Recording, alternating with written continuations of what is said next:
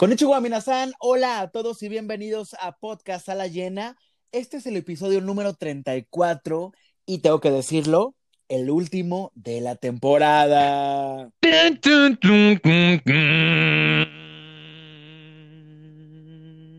Hoy con lo mejor y sí, lo peor del 2020 en cuanto a cine, series y demás.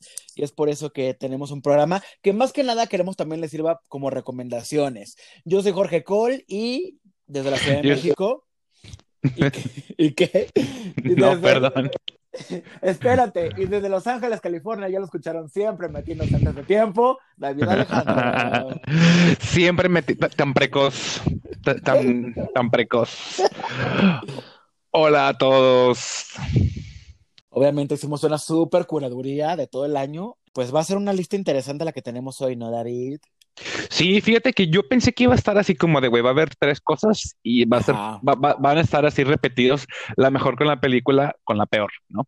Pero eh, haciendo una excesiva también investigación, ¿no? Y haciendo un recuento de los daños, diría Gloria Trevi y Sergio Andrade, hay, eh, sí hay mucha cosa que, o sea, incluso hay muchos elementos de muchas plataformas que sí llegaron, ¿no? O sea, que sí fueron como que sí estuvieron muy presentes, otros que no sonaron tanto, otros que sí se tuvieron oportunidad de ver aquí o allá. Entonces sí, sí hay como mucho de dónde, de dónde como sacar, pero creo que este año sí tuvo que rascarse para poder encontrarlos, estas películas, series y demás. De verdad, opinen si ustedes las vieron, si les gustaron, no les gustaron, si planaban verlas y quizás con nuestro comentario dicen, mm, siento que mejor no.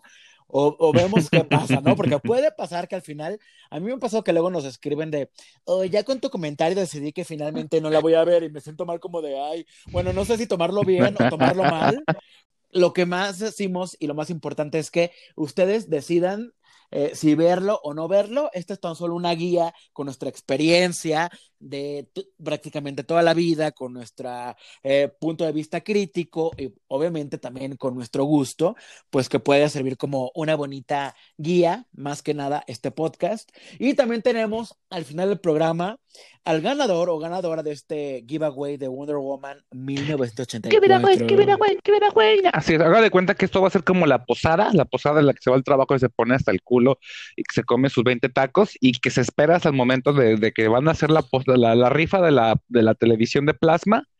Dicen quién es el ganador al final para que se quede toda completita el evento. Yo sí me estoy echando un tequila mientras estamos haciendo esto, ¿eh? la verdad. Una disculpa. Un rompope un rompope o un Baileys. Me voy a tomar un Baileys para que no se me suba tanto. ¡Qué rico! Oigan, pues vamos a empezar como si fuera una premiación tal cual con la primera categoría. Vamos a empezar con una fuerte. y vamos con nuestro top 5 series del 2020. Y David del 2020. Así es cuando llegamos todas así caminando en el super taconazo bota con la faja a, presentar, a presentar los dominados sonriendo a todas partes. Obviamente con nuestro cubrebocas transparente que nos deje ver nuestra hermosa sonrisa. Y este, decimos entonces quiénes son estos este, seleccionados de, ah, por mi parte, es Devs, eh, la temporada de FX, la, serie de, de, FX que se llama Devs, eh, The Boys, la temporada número 2, Westworld de HBO, también la temporada número 3, Gambito de Dama, con, las, con esta revelación de este, la señorita de Anya, y Dark, la temporada número 3. Son las temporadas que yo, son, perdón, son las series que yo elegí como lo mejor del 2020. Muy bien, que además Devs ya la pueden ver en Latinoamérica por Fox Premium. O ya la pueden ver, me siento muy feliz. Denle una oportunidad. Fue de las series que le di una oportunidad en, primera instancia de aquí lo yo lo vi en Hulu y créanme que es una serie muy corta que te va a dejar como muy, muy, muy picado cada capítulo que veas. Son ocho capítulos, creo que si no me recuerdo. Se acaba y no hay así como que van a sacar 30 otras precuelas, secuelas y demás. Creo que esa, esa incluso para mí es la mejor de, de todas las que vi en, en el 2020. Top 5 mejores series son The Boys, temporada 2. Little Fires Everywhere. The Queen's Gambit. La, gambito de dama. sí que te va a hacer la traducción esa pedorra así de pequeñas chispas por todas partes. No, pero, pero mira, quiero que me traduzcas esta. I know this match is true. Yo sé que te amaré por siempre. ¿Sabes? Las traducciones estas pedorras, aparte que van como con tres minutos de diferencia. Ay, no. Y poco ortodoxa. Estas son mi selección de este año. Yo, al igual que David, sí me fui por The Voice esta temporada, que estuvo mucho mejor y más emocionante que la primera. No es porque la primera no valga la pena, pero aquí es cuando les queremos reiterar que vayan a Amazon Prime y vean esta serie que es, sí, le tira y duro a los superhéroes, no porque sean malos, sino porque nos muestra quizás un punto de vista que no nos hubiéramos imaginado. Y también está Little Fires Everywhere, que es esta serie protagonizada por Reese Witherspoon y Kerry Washington, que aquí es un duelo de actuaciones muy fuerte, ¿eh? porque sí hay mucha intriga, muchos secretos, muchas mentiras y, y, una amistad falsa, ¿eh? Porque ellas de repente son como que, ay amiga, pero en el fondo sí hay mucha desconfianza entre ellas dos y la pueden ver también en Amazon Prime Video. Ya llevamos, bueno, varias de Amazon. The Queen's Gambit, yo igual que tú, Anya Taylor Joy es la gran revelación de este año. Y bueno, esta serie de HBO, I Know This Much Is True, con Mark Ruffalo, aunque abusa del melodrama, sí tengo que decir que yo lloré en un par de capítulos. Ay, mi amor. Oye, ¿cómo se, me encanta, ¿cómo se llamaba en español esta? ya recordé cuál es. Sí, esa, tú lo dijiste muy bien el otro día, ¿era? Sí, era otra vez que... La verdad oculta era. Pero bueno, fuera de eso, la verdad es que creo que Mark Ruffalo hace un papel doble de unos hermanos gemelos, uno lleno de conflictos, eh, una psicodelia muy fuerte, eh, y el otro obviamente tratando como de estar ahí eh, apoyándolo, son los hermanos Dominic y Thomas. Muy buen, muy buen trabajo el que hace aquí Mark Ruffalo. Yo siempre he creído que es muy buen actor, pero aquí pues obviamente tiene que cambiar, eh, digamos, de la paranoia de un hermano a la personalidad completamente opuesta del otro. Entonces sí es una miniserie que pueden ver en HBO y que vale totalmente la pena.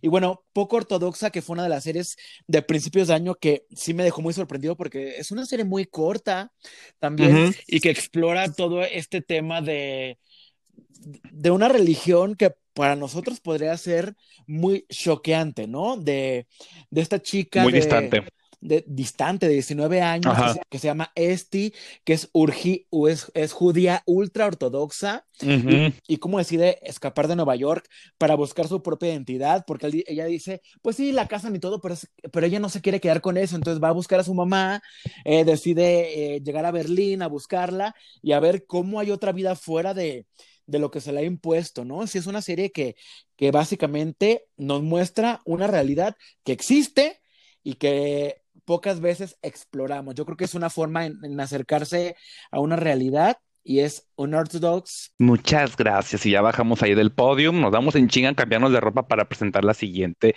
categoría.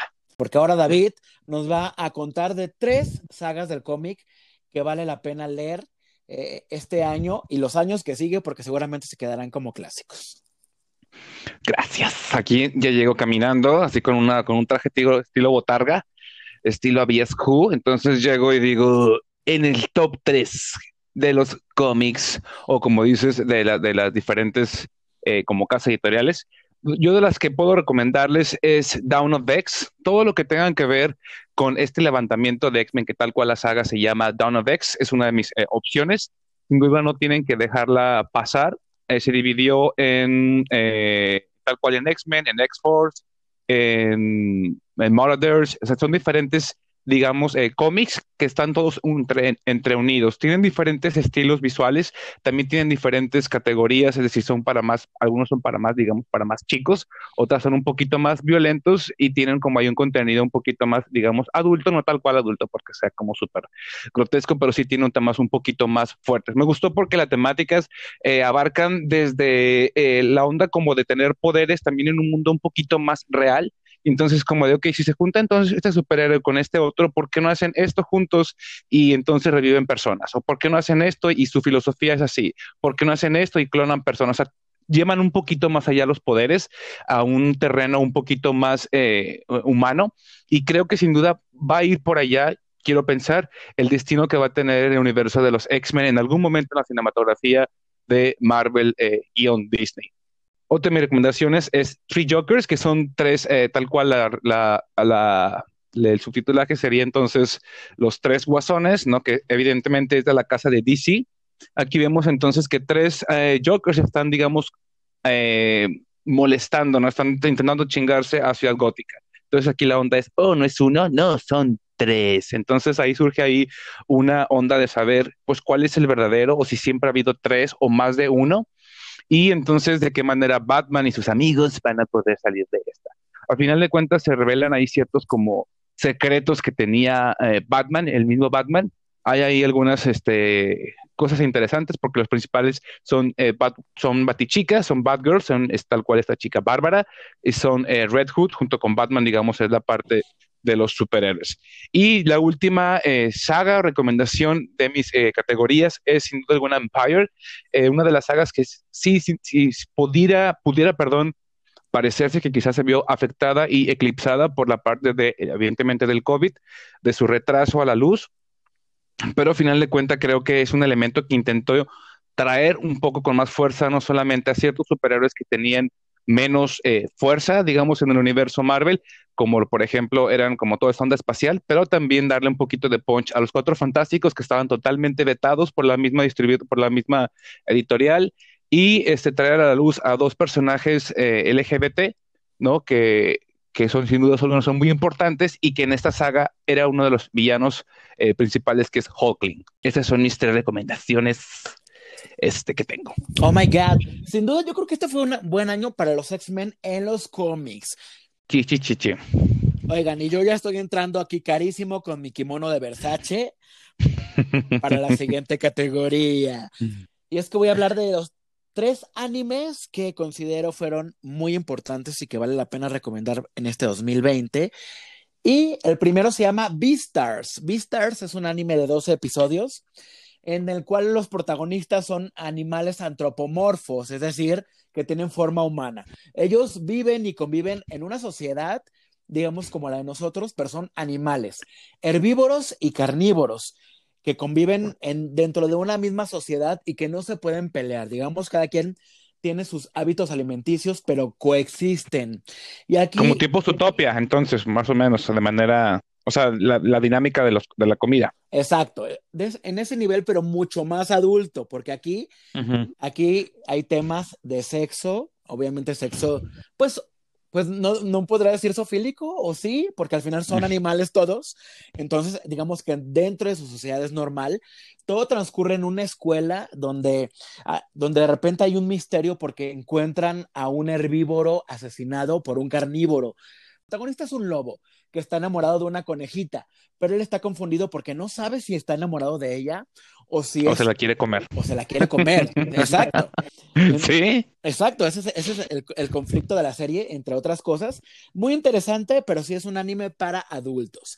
El segundo se llama Doro Gedoro. Doro Gedoro, y es un anime que, que pues ahí tiene un nombre extraño, pero este es el, el anime más psicodélico que pude ver este, este, este año y la trama está centrada en un personaje que tiene cabeza como de iguana, se llama Caimán, pero dentro de su ser hay una persona. Es muy extraño porque él, él, quiere descubrir qué pasó con él, porque es un mundo lleno de hechiceros que se llama The Hole, el hoyo. Y, este, y hay, muchos, hay muchos hechiceros y demás. Y él trata de descubrir qué onda con su identidad o por qué fue transformado. Entonces, para descubrirlo, tiene que, tiene que meterse personas a la boca para que un ser que está dentro de él le diga qué onda. ¿no? O sea, es una, cosa muy bizarra, muy extraña. Y él se acompaña de una chica que además tiene un restaurante, pero es su compañera como de aventuras. Y, ellos pelean y saben artes marciales, usan pistolas, usan eh, cuchillos y demás. O sea, hay, hay muchas peleas entre hechiceros y este par de, de seres que tratan de descubrir o revelar un misterio.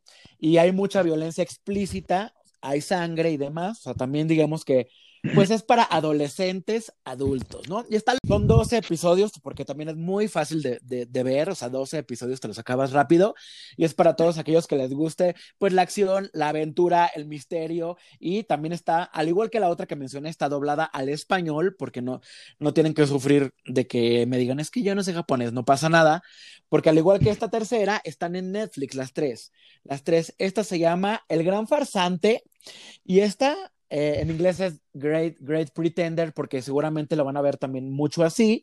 Y esta es de, de 23 episodios, ya están ambas partes, digamos, fue dividida en dos partes a raíz de la pandemia que fue atrasando un poquito, pero ya finalmente la segunda parte está en Netflix y está muy padre porque eso también es de aventuras y sigue como todas estas andanzas de un chavo que se llama Makoto.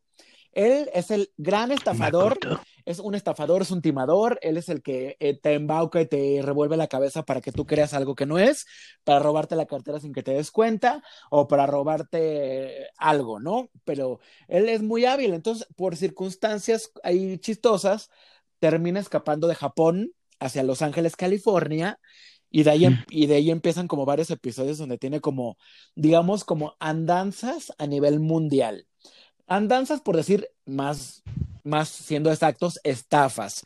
Entonces es muy divertida porque también eh, son situaciones que tienen que ver con gangsters, eh, drogas, sin caer como en el cliché. O sea, es súper divertida y, y, a mí me gusta mucho el diseño de animación de esta serie. Es una de las cosas que tiene. Y la música. O sea, todo el diseño sonoro, visual. Eh, el estudio que trabajó con esta serie eh, se llama Wit Studio.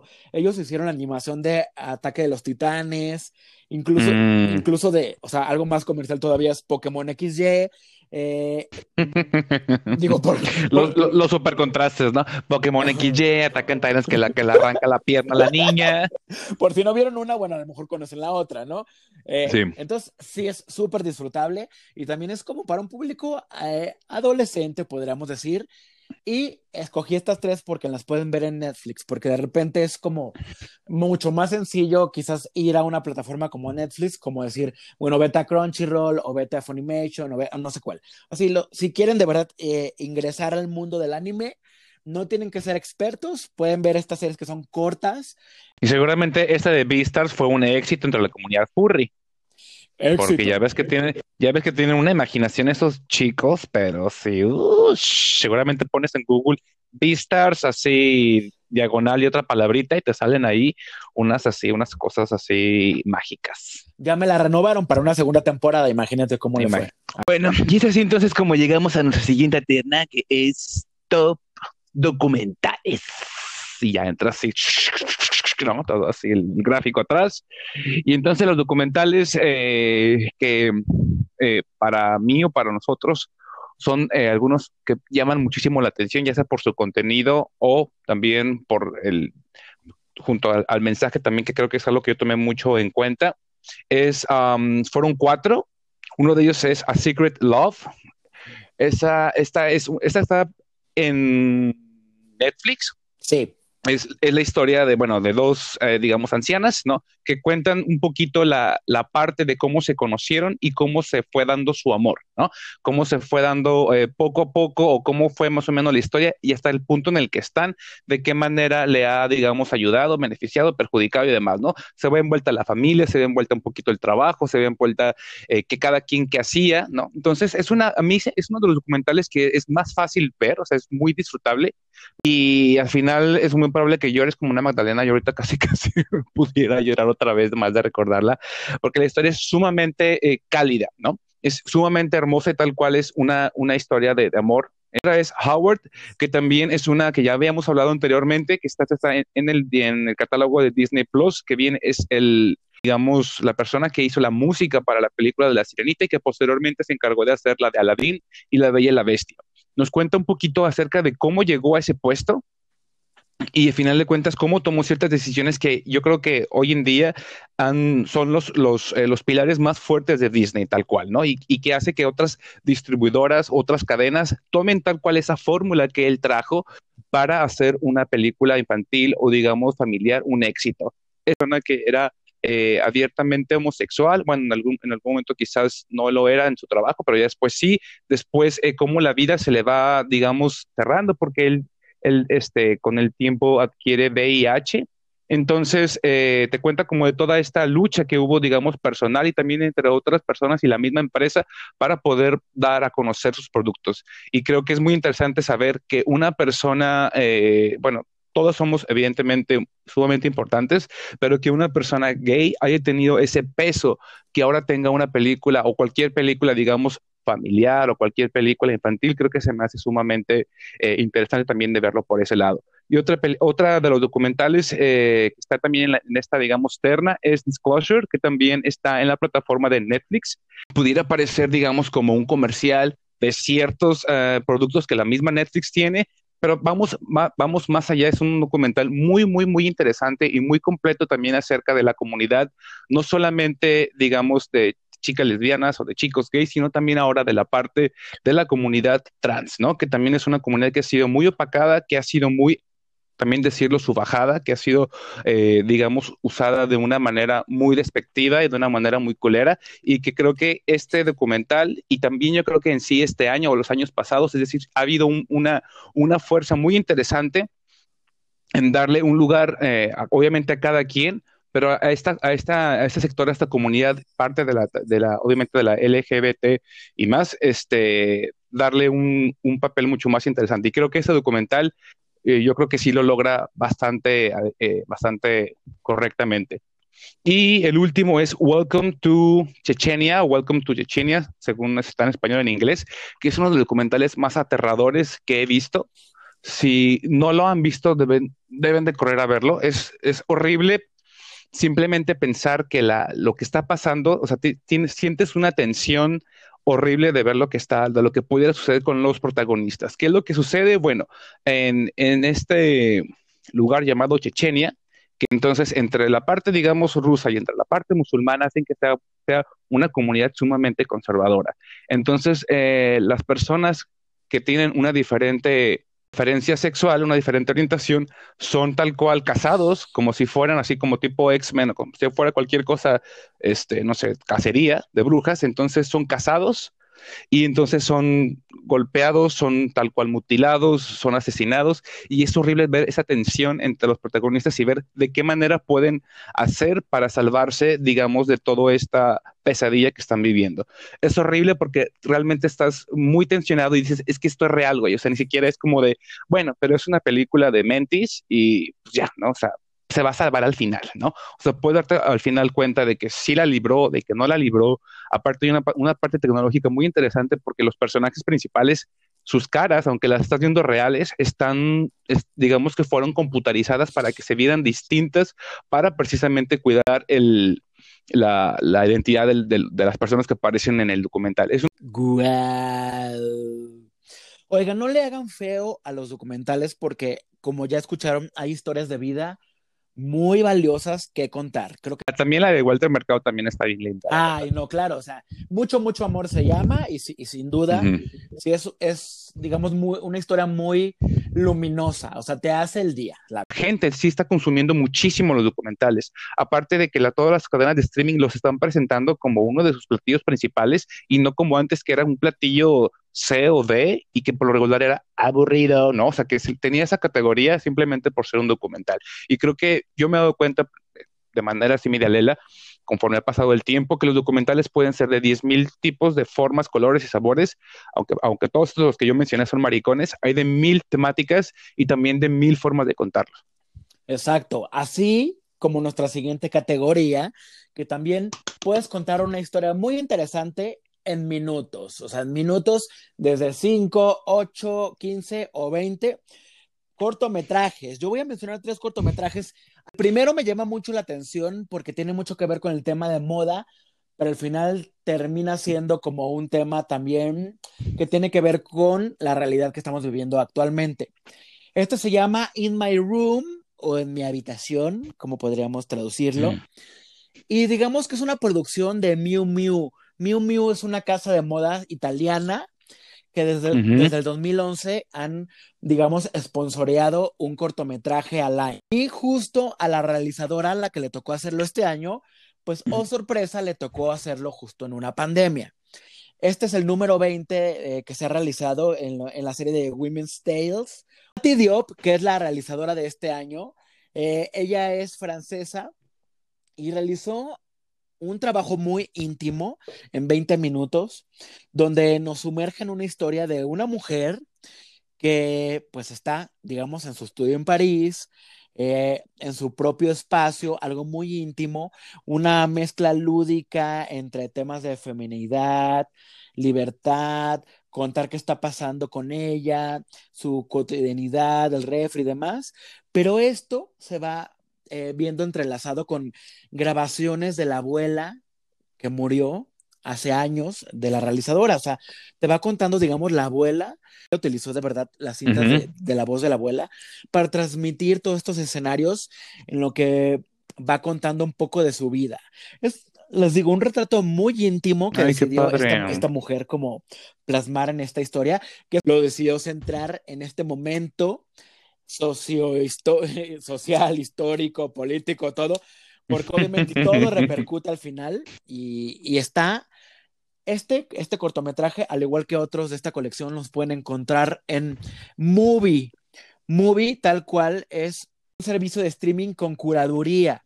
Es una colección donde hay cortometrajes, películas que han sido cuidadosamente seleccionadas desde, desde directores mexicanos, latinoamericanos y de cualquier parte del mundo maestros de la cinematografía que se pueden imaginar a los que han hecho y deshecho todo lo que han querido con, sus historias. Pueden verlas aquí en movie.com, que igual que este cortometraje In My Room, que les digo vale mucho la pena. Y de ese me paso a uno que tiene que ver con México, porque es uno que me pareció muy lindo y que entra en esta categoría de Coming of an Age, que se llama, bueno, además fue un cortometraje ganador en Shorts México Sí, ganó este año mejor cortometraje de ficción. Se llama Los últimos recuerdos de abril.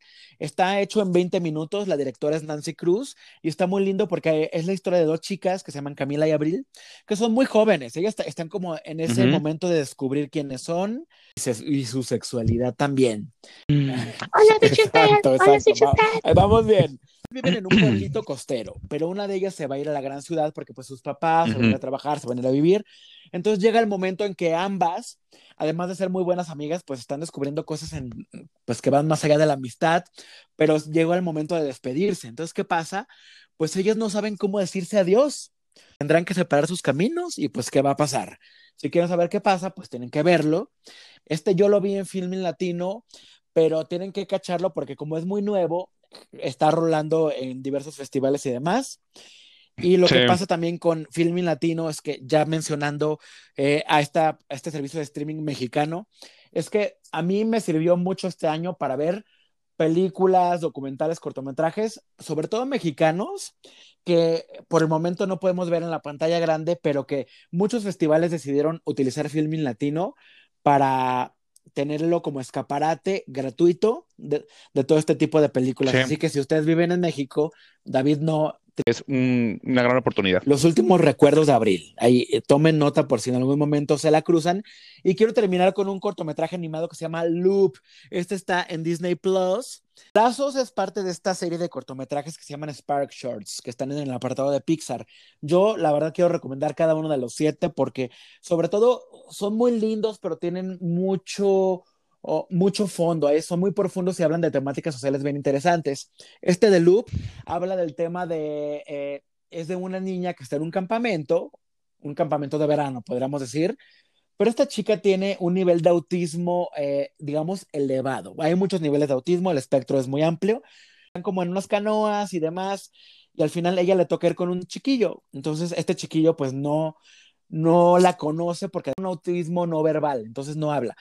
Se comunica a través de una pantalla celular con sonidos y etcétera. Entonces, eh, no les voy a contar mucho por si no lo han visto, pero es como todo este choque de mundos de, de tú siendo una persona, entre comillas, normal, cómo te enfrentas, digamos, a, por primera vez a un, a un autista. Y es muy interesante porque además de ser muy entretenido, creo que es muy aleccionador. Y para niños chiquitos o para nosotros que ya estamos bien grandes y peludos, pues sí nos abre el mundo, muy valioso conocerla y qué mejor que una animación a que nos pueda abrir a ese, abrir la puerta a esos mundos. Yo lo recomiendo Loop, que es muy bueno, sino todos estos Spark Shorts. Bueno, y como no todo es miel sobre hojuelas, vamos con un poquito de lo peor, peores series, y no vamos a entrar en muchos detalles porque sinceramente, si ya les invertimos tiempo en las plataformas para verlas, ¿por qué les vamos a invertir tiempo para darle su mención, verdad? que nos paguen, que nos devuelvan nuestro dinero. Ok, yo voy con las mías.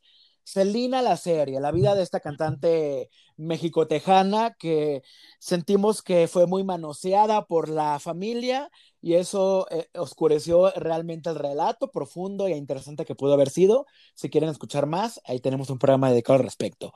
Utopia, que es esta serie que nos quiso engañar un poco, metiéndonos a una intriga eh, de conspiraciones, cómics y demás pero que entre más avanza, más fallida se vuelve. The Walking Dead World Beyond, que es este spin-off adolescente, que sinceramente entre flashbacks y, e historias presentes y demás, creo que es muy difusa y la verdad creo que, creo que logra ser la menos interesante de todas. Y Space Force, que es una serie de Netflix con Steve Carell, que es una comedia que también medio prometía y que la renovaron, para mí sorpresa, una segunda temporada. Creo que Steve Carrell sí se me queda corto en cuanto a su humor y no ofrece nada refrescante. Mi parte está Hellstorm, una, también es una de las, en su momento, una de las promesas que tenía o intentaba hacer Disney con Marvel. Sin embargo, Disney dijo, I'm sorry, yo no lo voy a bautizar a este chiquillo, entonces ellos se despidieron. Entonces, desde ahí ya no tuvo como el cobijo de el, del, del, del, imperio de Disney, entonces se quedó ahí nomás con Marvel. Marvel no lo anunció, fue directamente a Hulu. Y bueno, esta es como esta onda, como quisieron hacer una especie de Constantine, pero en versión Marvel, pero fue un rotundo fracaso y obviamente ya la cancelaron para una segunda temporada. Eh, tengo también en mis opciones está Artemis Fowl, que también fue uno de los intentos de Disney Plus por generar una serie ¿no? Para su servicio de streaming que fuera como para chavitos, pero que fuera mágica, pero que fuera de espías, pero que fuera de hadas y también fue un destriunfo total. Eh, también yo tengo Tales from the Loop. Esta, si usted ve el, el tráiler de esta serie, yo creo que puede quedar enamorado de cómo pareciera que va a estar la serie. Sin embargo, conforme va viendo los episodios, como que parece como el que quedó entre eh, lo que callamos las mujeres con la vida es una canción con cosas de robots. Entonces, creo que quedó muy meloso para, la, para el trailer que nos estaban presentando, que era una onda entre futurista, entre Black Mirror, entre ciencia ficción, y sé que se veía un poquito inteligente y creo que no logró eso y es una lástima porque el trailer, como menciono, parecía muy interesante. Y entre mis opciones también puse Elite 3, I'm sorry por las chuzas que les encanta esa basura, pero creo que la temporada 3, igual que la 2, fue una basura y a diferencia de la 2, se, se, fue quedando sin sus estrellitas y ya la temporada 4, aunque sí tota, está totalmente eh, aceptada que va a haber, va a haber así como tres personajes que se van a quedar de la temporada que les, que les gustaba de la 1. Lo siento por los que la sigan viendo, no, no, no solamente por, lo, por cómo quedó, sino por el mal gusto que tienen. Bye. Y vamos a echarle más a la herida y vámonos con las peores películas que hemos decidido. Capón o, o Capone.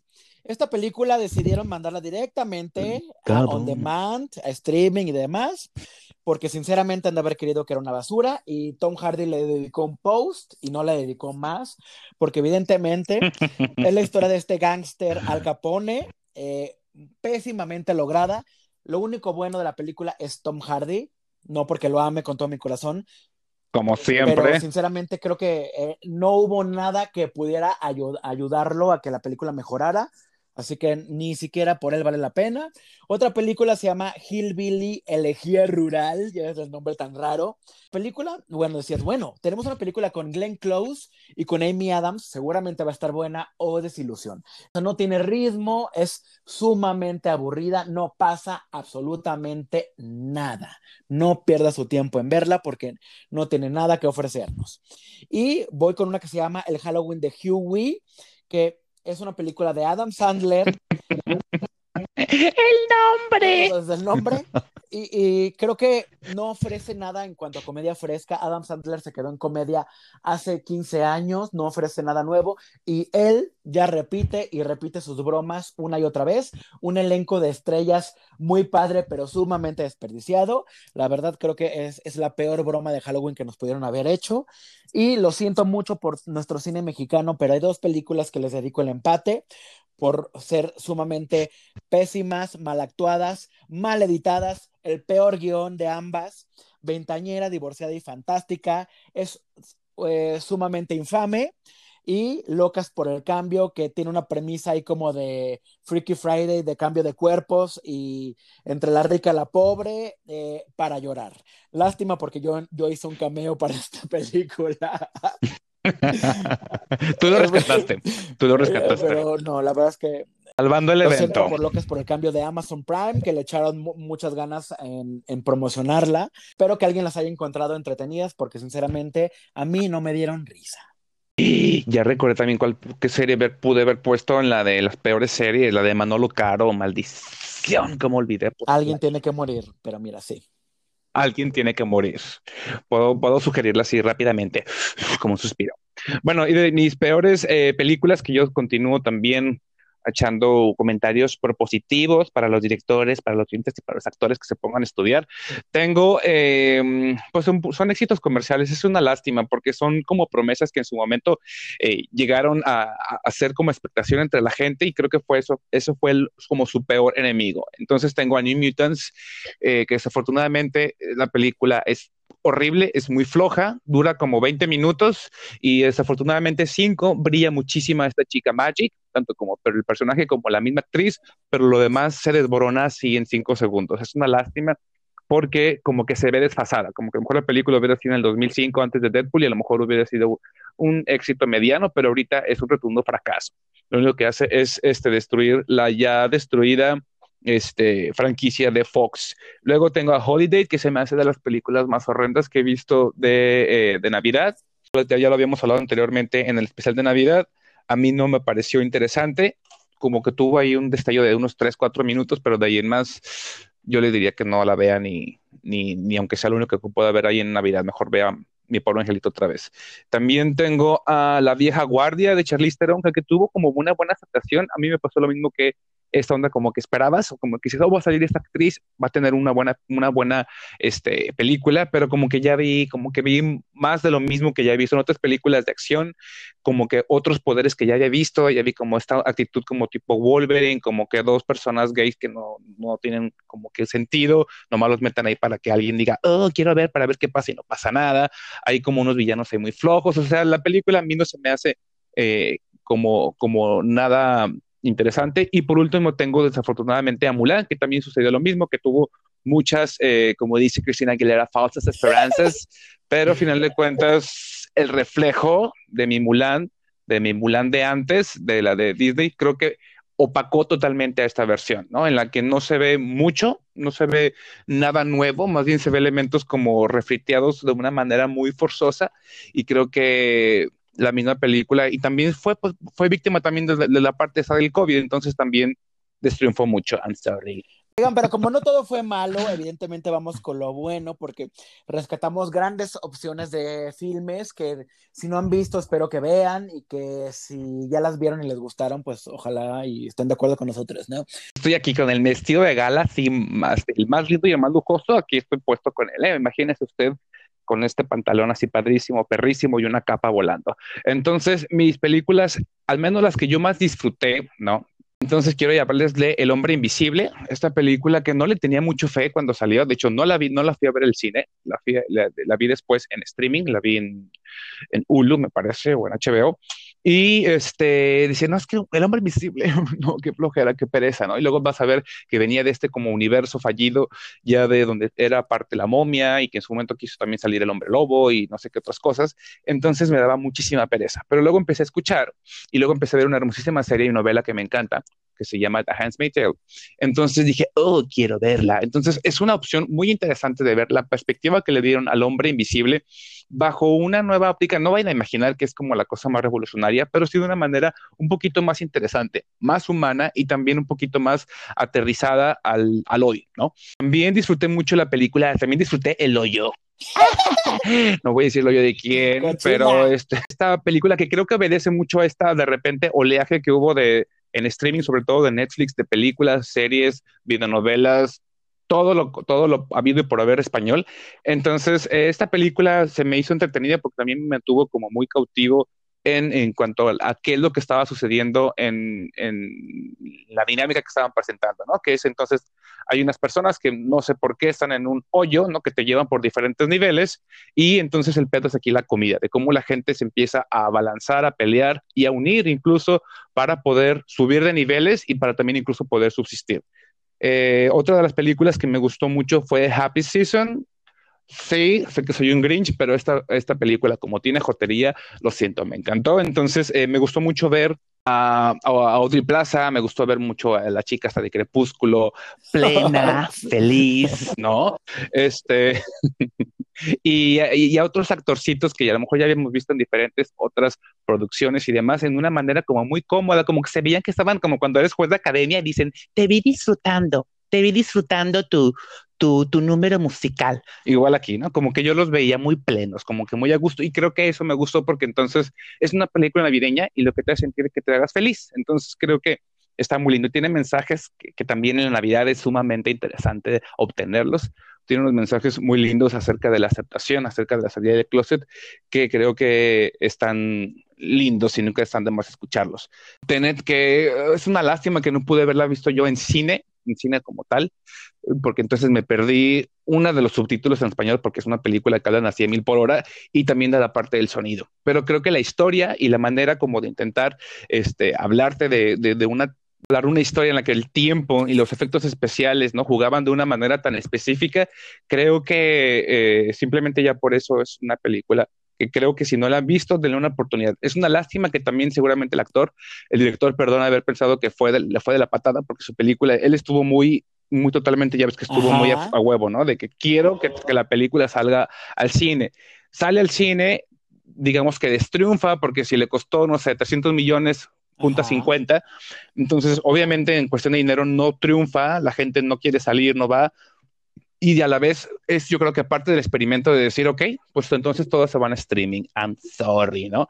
Y la otra sería Sound of Metal, que la disfruté muchísimo, una película que creo que también alguien más la tiene en sus contendientes, ¿no? que está, acaba de llegar a Amazon Prime, ¿no? Que sale, el, si, si le suena el chico de ahí, bueno, es un chico rapero de, de, de, de, Londres y demás, pero también lo ha visto quizás probablemente en Venom, ¿no? Pues que es un chacal de nervios que está guapísimo, sufre, ¿no? Tiene eh, problemas auditivos, ¿no? Él es un baterista, tiene una banda con su novia, de estas bandas así de música del diablo, ¿no? Estilo Pimpinela, y entonces están tocando la batería el señor y pues se va quedando sordo, y entonces es como ese pedo de qué va a pasar, ¿no? Entonces que suene como sumamente cursi la premisa, creo que precisamente por eso no me gustó, tiene elementos obviamente muy cursis que te hace decir, ay, qué padre, ¿no? Pero otros que dices, ay, qué bueno que no pasó esto, qué bueno que no se enamoró de, de la maestra, qué bueno que no encontró a su papá perdido, qué bueno que no encontró a un perrito mágico que hablaba, o sea, entonces no cae en clichés tan fáciles y, este, y también Borat 2, que sin duda alguna es una película súper chistosa, pero que también es muy reflexiva.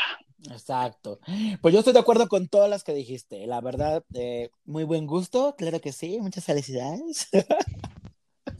Gracias, gracias. Y paso a mi top 5 de películas porque quiero empezar con Bast of Night.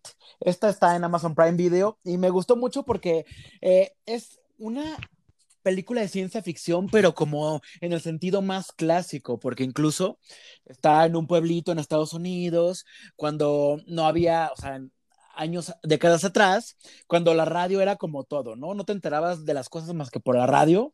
Y es un homenaje a La Dimensión Desconocida, a Orson Welles, hecha con muy poco presupuesto, con planos secuencia muy interesantes, y donde vemos eh, a dos personajes que están ahí escuchando en la radio frecuencias extrañas en el pueblo y al final pues hay una historia que tiene que ver con, el, con ovnis, ¿no? Y todo con este tema de, de, misterio que escuchas pero no ves, está muy interesante y hasta Guillermo del Toro por ahí la recomiendo en algún momento.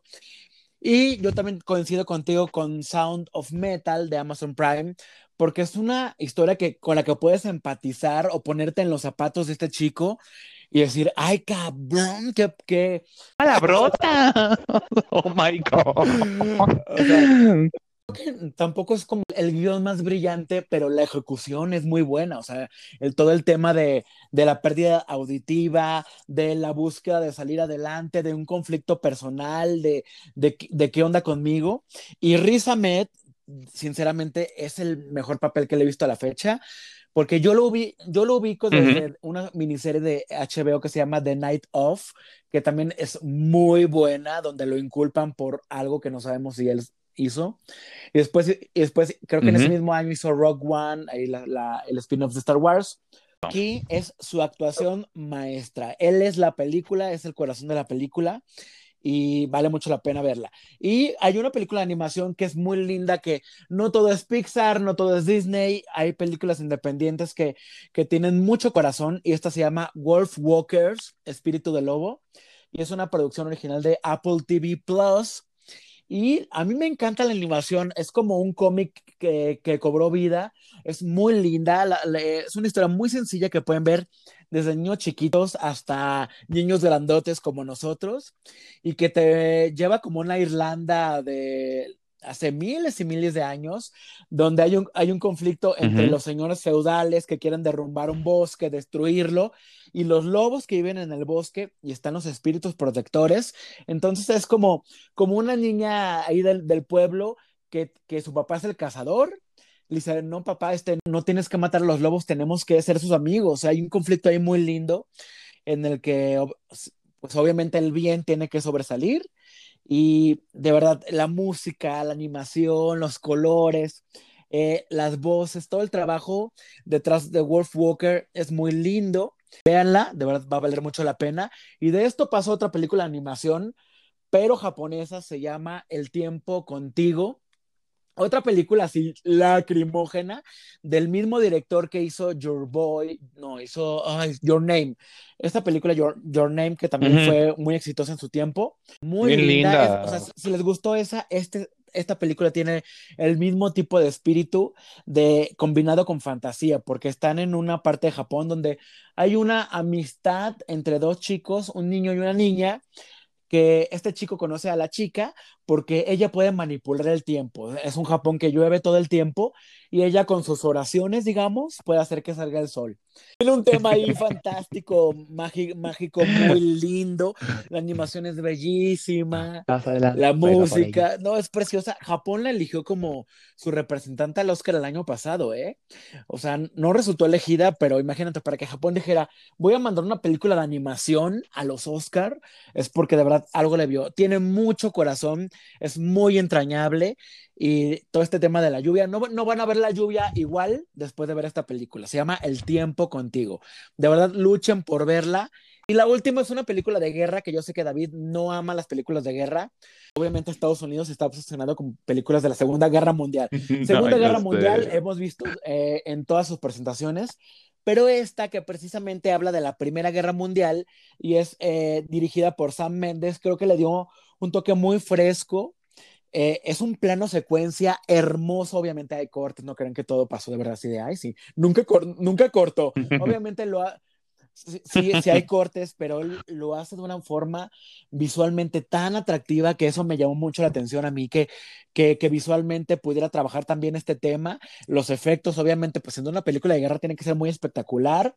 Los chicos que pues eh, son talentos jóvenes, pero que al final eh, logran hacer un gran trabajo con todo este tema de, es, un, es como una carrera, no es una carrera contra el tiempo porque tiene, este chico tiene que llegar a la meta o, o la guerra podría seguir eternamente. Entonces yo creo que sí es una gran recomendación, una película muy espectacular y pues tal cual como el año de la guerra, 1917. Y sí, pensando ya en el futuro, pues, ¿qué esperamos para el próximo año? Lo vamos a mencionar muy velozmente sin meternos en detalles porque todavía no sabemos si van a estar buenas, si van a estar malas, si van a estar feas, ¿no? Espero sacar una casa y espero sacar casa, comprar terrenito, no. dar, dar el, abono, el, el abono para un Atos. Oye, sí, pero bueno, a ver, vamos entonces. con películas, por ejemplo, yo voy con mis películas propuestas del año que entra. Evidentemente son, son todas las de Marvel, ver? evidentemente, porque este año 2020 fue un año sin Marvel. Que, una depuración nos hacía es falta. muy fuerte, en cuestión de taquilla es muy fuerte, pero mira, yo tengo ganas de ver Morbius, que no sé si va a estar buena, si va a estar mala, pero es un personaje derivado de Spider-Man. Black Widow en su etapa solista, el nuevo Suicide Squad, que siento que puede estar muy interesante, Spider-Man 3, sobre todo por el revuelo que ha venido en redes con chismarajos de quién va a estar, quién no va a estar, si van a estar todos, si va a estar uh -huh. nadie, y la otra es Sailor Moon Eternal. En mis sueños Nos encontramos. Que es una película dividida en dos partes, que es el, el arco de Sailor Moon Super S, el del circo y todo esto, este rollo. ¡Solo quiero ser libre! que, según, que según decíamos que ahí, ahí parecía eso. Disculpen ahí el chiste, Chiste local, de los noventas. entre mis series están The Witcher, la segunda temporada, porque obviamente Henry Cavill, My Love. No, pero a mí me encantó la primera temporada y muero de verdad por ver cómo sigue. Su actuación diálogos fantástica. tan elocuentes. WandaVision, que obviamente es la primera serie de Marvel ya, pero en la plataforma Disney Plus. Hay mucha expectativa alrededor. Eh, la tercera temporada de Cobra Kai, que fue una grata sorpresa, la verdad, muy padre las primeras dos en Netflix. American Gods, que es también una serie joya de Prime Video, que es una serie también muy particular de dioses modernos contra dioses antiguos. La tercera temporada llegará hasta 2021. Y Miss Marvel, que también es un personaje, de, digamos, de la oleada joven de superhéroes, pero también siento que, que tiene mucho potencial, así que vamos a ver qué tal con esta en Disney Plus. ¿Y las tuyas serían, David? Las películas que yo espero con ansias son la de Dune. Sí tengo muchas ganas de verla. Obviamente sale, sale- salen ahí varias, dos que tres ca- caritas muy lindas. Entonces, aunado con esta historia de ciencia ficción que me encantan y de fantasía y de acción, pues creo que es un- una película que sí me llama mucho, mucho, mucho. La veremos eh, próximamente, me parece que por eh, HBO Max, ¿no? Y algunas, en algunos lugares también en el cine. Luego también tengo muchas ganas de ver Batman, que espero que sí pueda, sí pueda ver la luz. Quiero ver esta nueva versión eh, con Robert Pattinson. Sí tengo eh, mucha curiosidad de conocer o de ver un poquito el tráiler que, que vimos en la DC Fandom. Creo que sí me llamó la atención para tener un poquito de ganas ahí. Aunque no hay tráiler, también quiero ver la película de Reminación Ajá. Que este que sale Hugh Jackman y salen, oye, me dando cuenta que como solamente salen actores chacales fulanos eh, o, o cosas de cómics incluidas ahí, ¿no? Pero bueno, la historia también me llama mucho la atención porque también tiene esta onda como entre amor, entre ciencia ficción e historia que aquí puedo contar, como no hay tráiler aún, pero simplemente leí la sinopsis que también es parte de Warner, que es esta onda de que hay eh, como una, una, una onda un poquito futurista en la que entonces tienen que ver ondas como de implantes de recuerdos, quitar recuerdos, quitar memoria, poner y demás, y cómo eso también tiene que ver como con ahí facetas que ya cuando lo van a entrar a final de cuentas a, a remover elementos, tienen que quitar otras y poner otro, entonces se ponen ahí un desbarajuste de, de futurismos y de cosas ahí de, de melodramatismos y, y de cosas ahí de ciencia ficción que me parecieron muy interesantes cuando leí la sinopsis. Entonces, la película que habíamos mencionado anteriormente de Te llevo conmigo, de- que la iba a distribuir este, posteriormente Sony, y también tengo muchas ganas de ver la del baile de los 41, que aquí probablemente la pueda ver en Netflix este, el año que entra, ¿no? Porque yo me quedé sin, sin poderla ver en cine. También tengo eh, curiosidad de ver la película de Venom, de Venom y Carnage. Quiero ver cómo Sony está, va a armar como este nuevo, entre comillas, universo, pero creo que la que me, la que me llama la atención es la de Venom con Carnage, para ver eh, tanto la parte de efectos especiales este, como de la, de la historia. De las películas de Marvel, tengo que decir ahorita nomás así rápidamente mi comentario, Gargamel, aún no, aún no tengo ganas de verlas, no porque las odie, sino porque los trailers, pues no vi trailers, entonces no sé si van a ser películas chidas, como quiere la gente que sea, o si va a ser más de lo mismo. Entonces, si es más de lo mismo, no tengo tantas ganas. Eh, de las series o como elementos de streaming que van a ir, sí tengo curiosidad de ver WandaVision precisamente porque va a ser el primer eh, como producto que va a generar Marvel con Disney. Entonces quiero ver cómo va a estar la onda de la producción. El tráiler no está interesante, o sea, el tráiler realmente no se me hace como, como que te atrape a diferencia del de Loki. Tengo esperanza en que pueda ser un elemento como muy interesante, incluso como con tintes, digamos, como muy fusilados de Legión, yo creo que pudiera ser, pero mu- muchísimo más, digamos, como masticados. Yo creo que van a ir como por ese lado y si es así, pues creo que me puede salir interesante. También tengo muchas ganas de ver eh, la segunda temporada de Euphoria. Este, el capítulo, el año que entra se estrena la otra parte, la de Google, entonces quiero ver no solamente este capítulo, sino también el- toda la temporada completa que viene el, el año que entra. También tengo muchas ganas de ver Hans My Tale, la temporada número 4. Mira, Justice League, también Justice League sí tengo ganas, sí tengo curiosidad de ver. Más que como ganas, tengo la curiosidad de ver, al final de cuentas, cómo le va a quedar este híbrido entre Sí. serie y película. Eso va a estar interesante. Pues mucho que ver el año que entra. Y pues así terminamos con nuestro recuento de los daños, porque sí, sí hubo mucho daño. lista pudo haber sido otra si no hubiera habido pandemia. ¿Están de acuerdo que hubiéramos hecho una lista quizás completamente distinta? Pero es lo que hay. Sí, y, y, también uno se da cuenta que hay películas que quizás en cine hubieran, se hubieran disfrutado de una manera muchísimo mejor, ¿no? Por ejemplo, esta película que vimos de Netflix, la de um, Jingle Jangle, ¿no? Seguramente en cine hubiera, luchado, hubiera lucido mucho. La de, la de Sound of Metal también hubiera lucido, yo creo que de una manera también increíble por todo esto de cómo juegan con el sonido. Oye, que por cierto la gente no sabe, pero Gal Gadot está ahorita, eh, está, estamos en vivo con ella. Hi, hi Gal, hi. Ella va, ella va a seleccionar al ganador o ganadora o ganadore. Ella la va a seleccionar. Así es, desde App Sorteos, porque App Sorteos es nuestro interventor. hay mucho, hay mucho aprendizaje. Así es, pues así este fue nuestro recuento en sala llena de este 2020.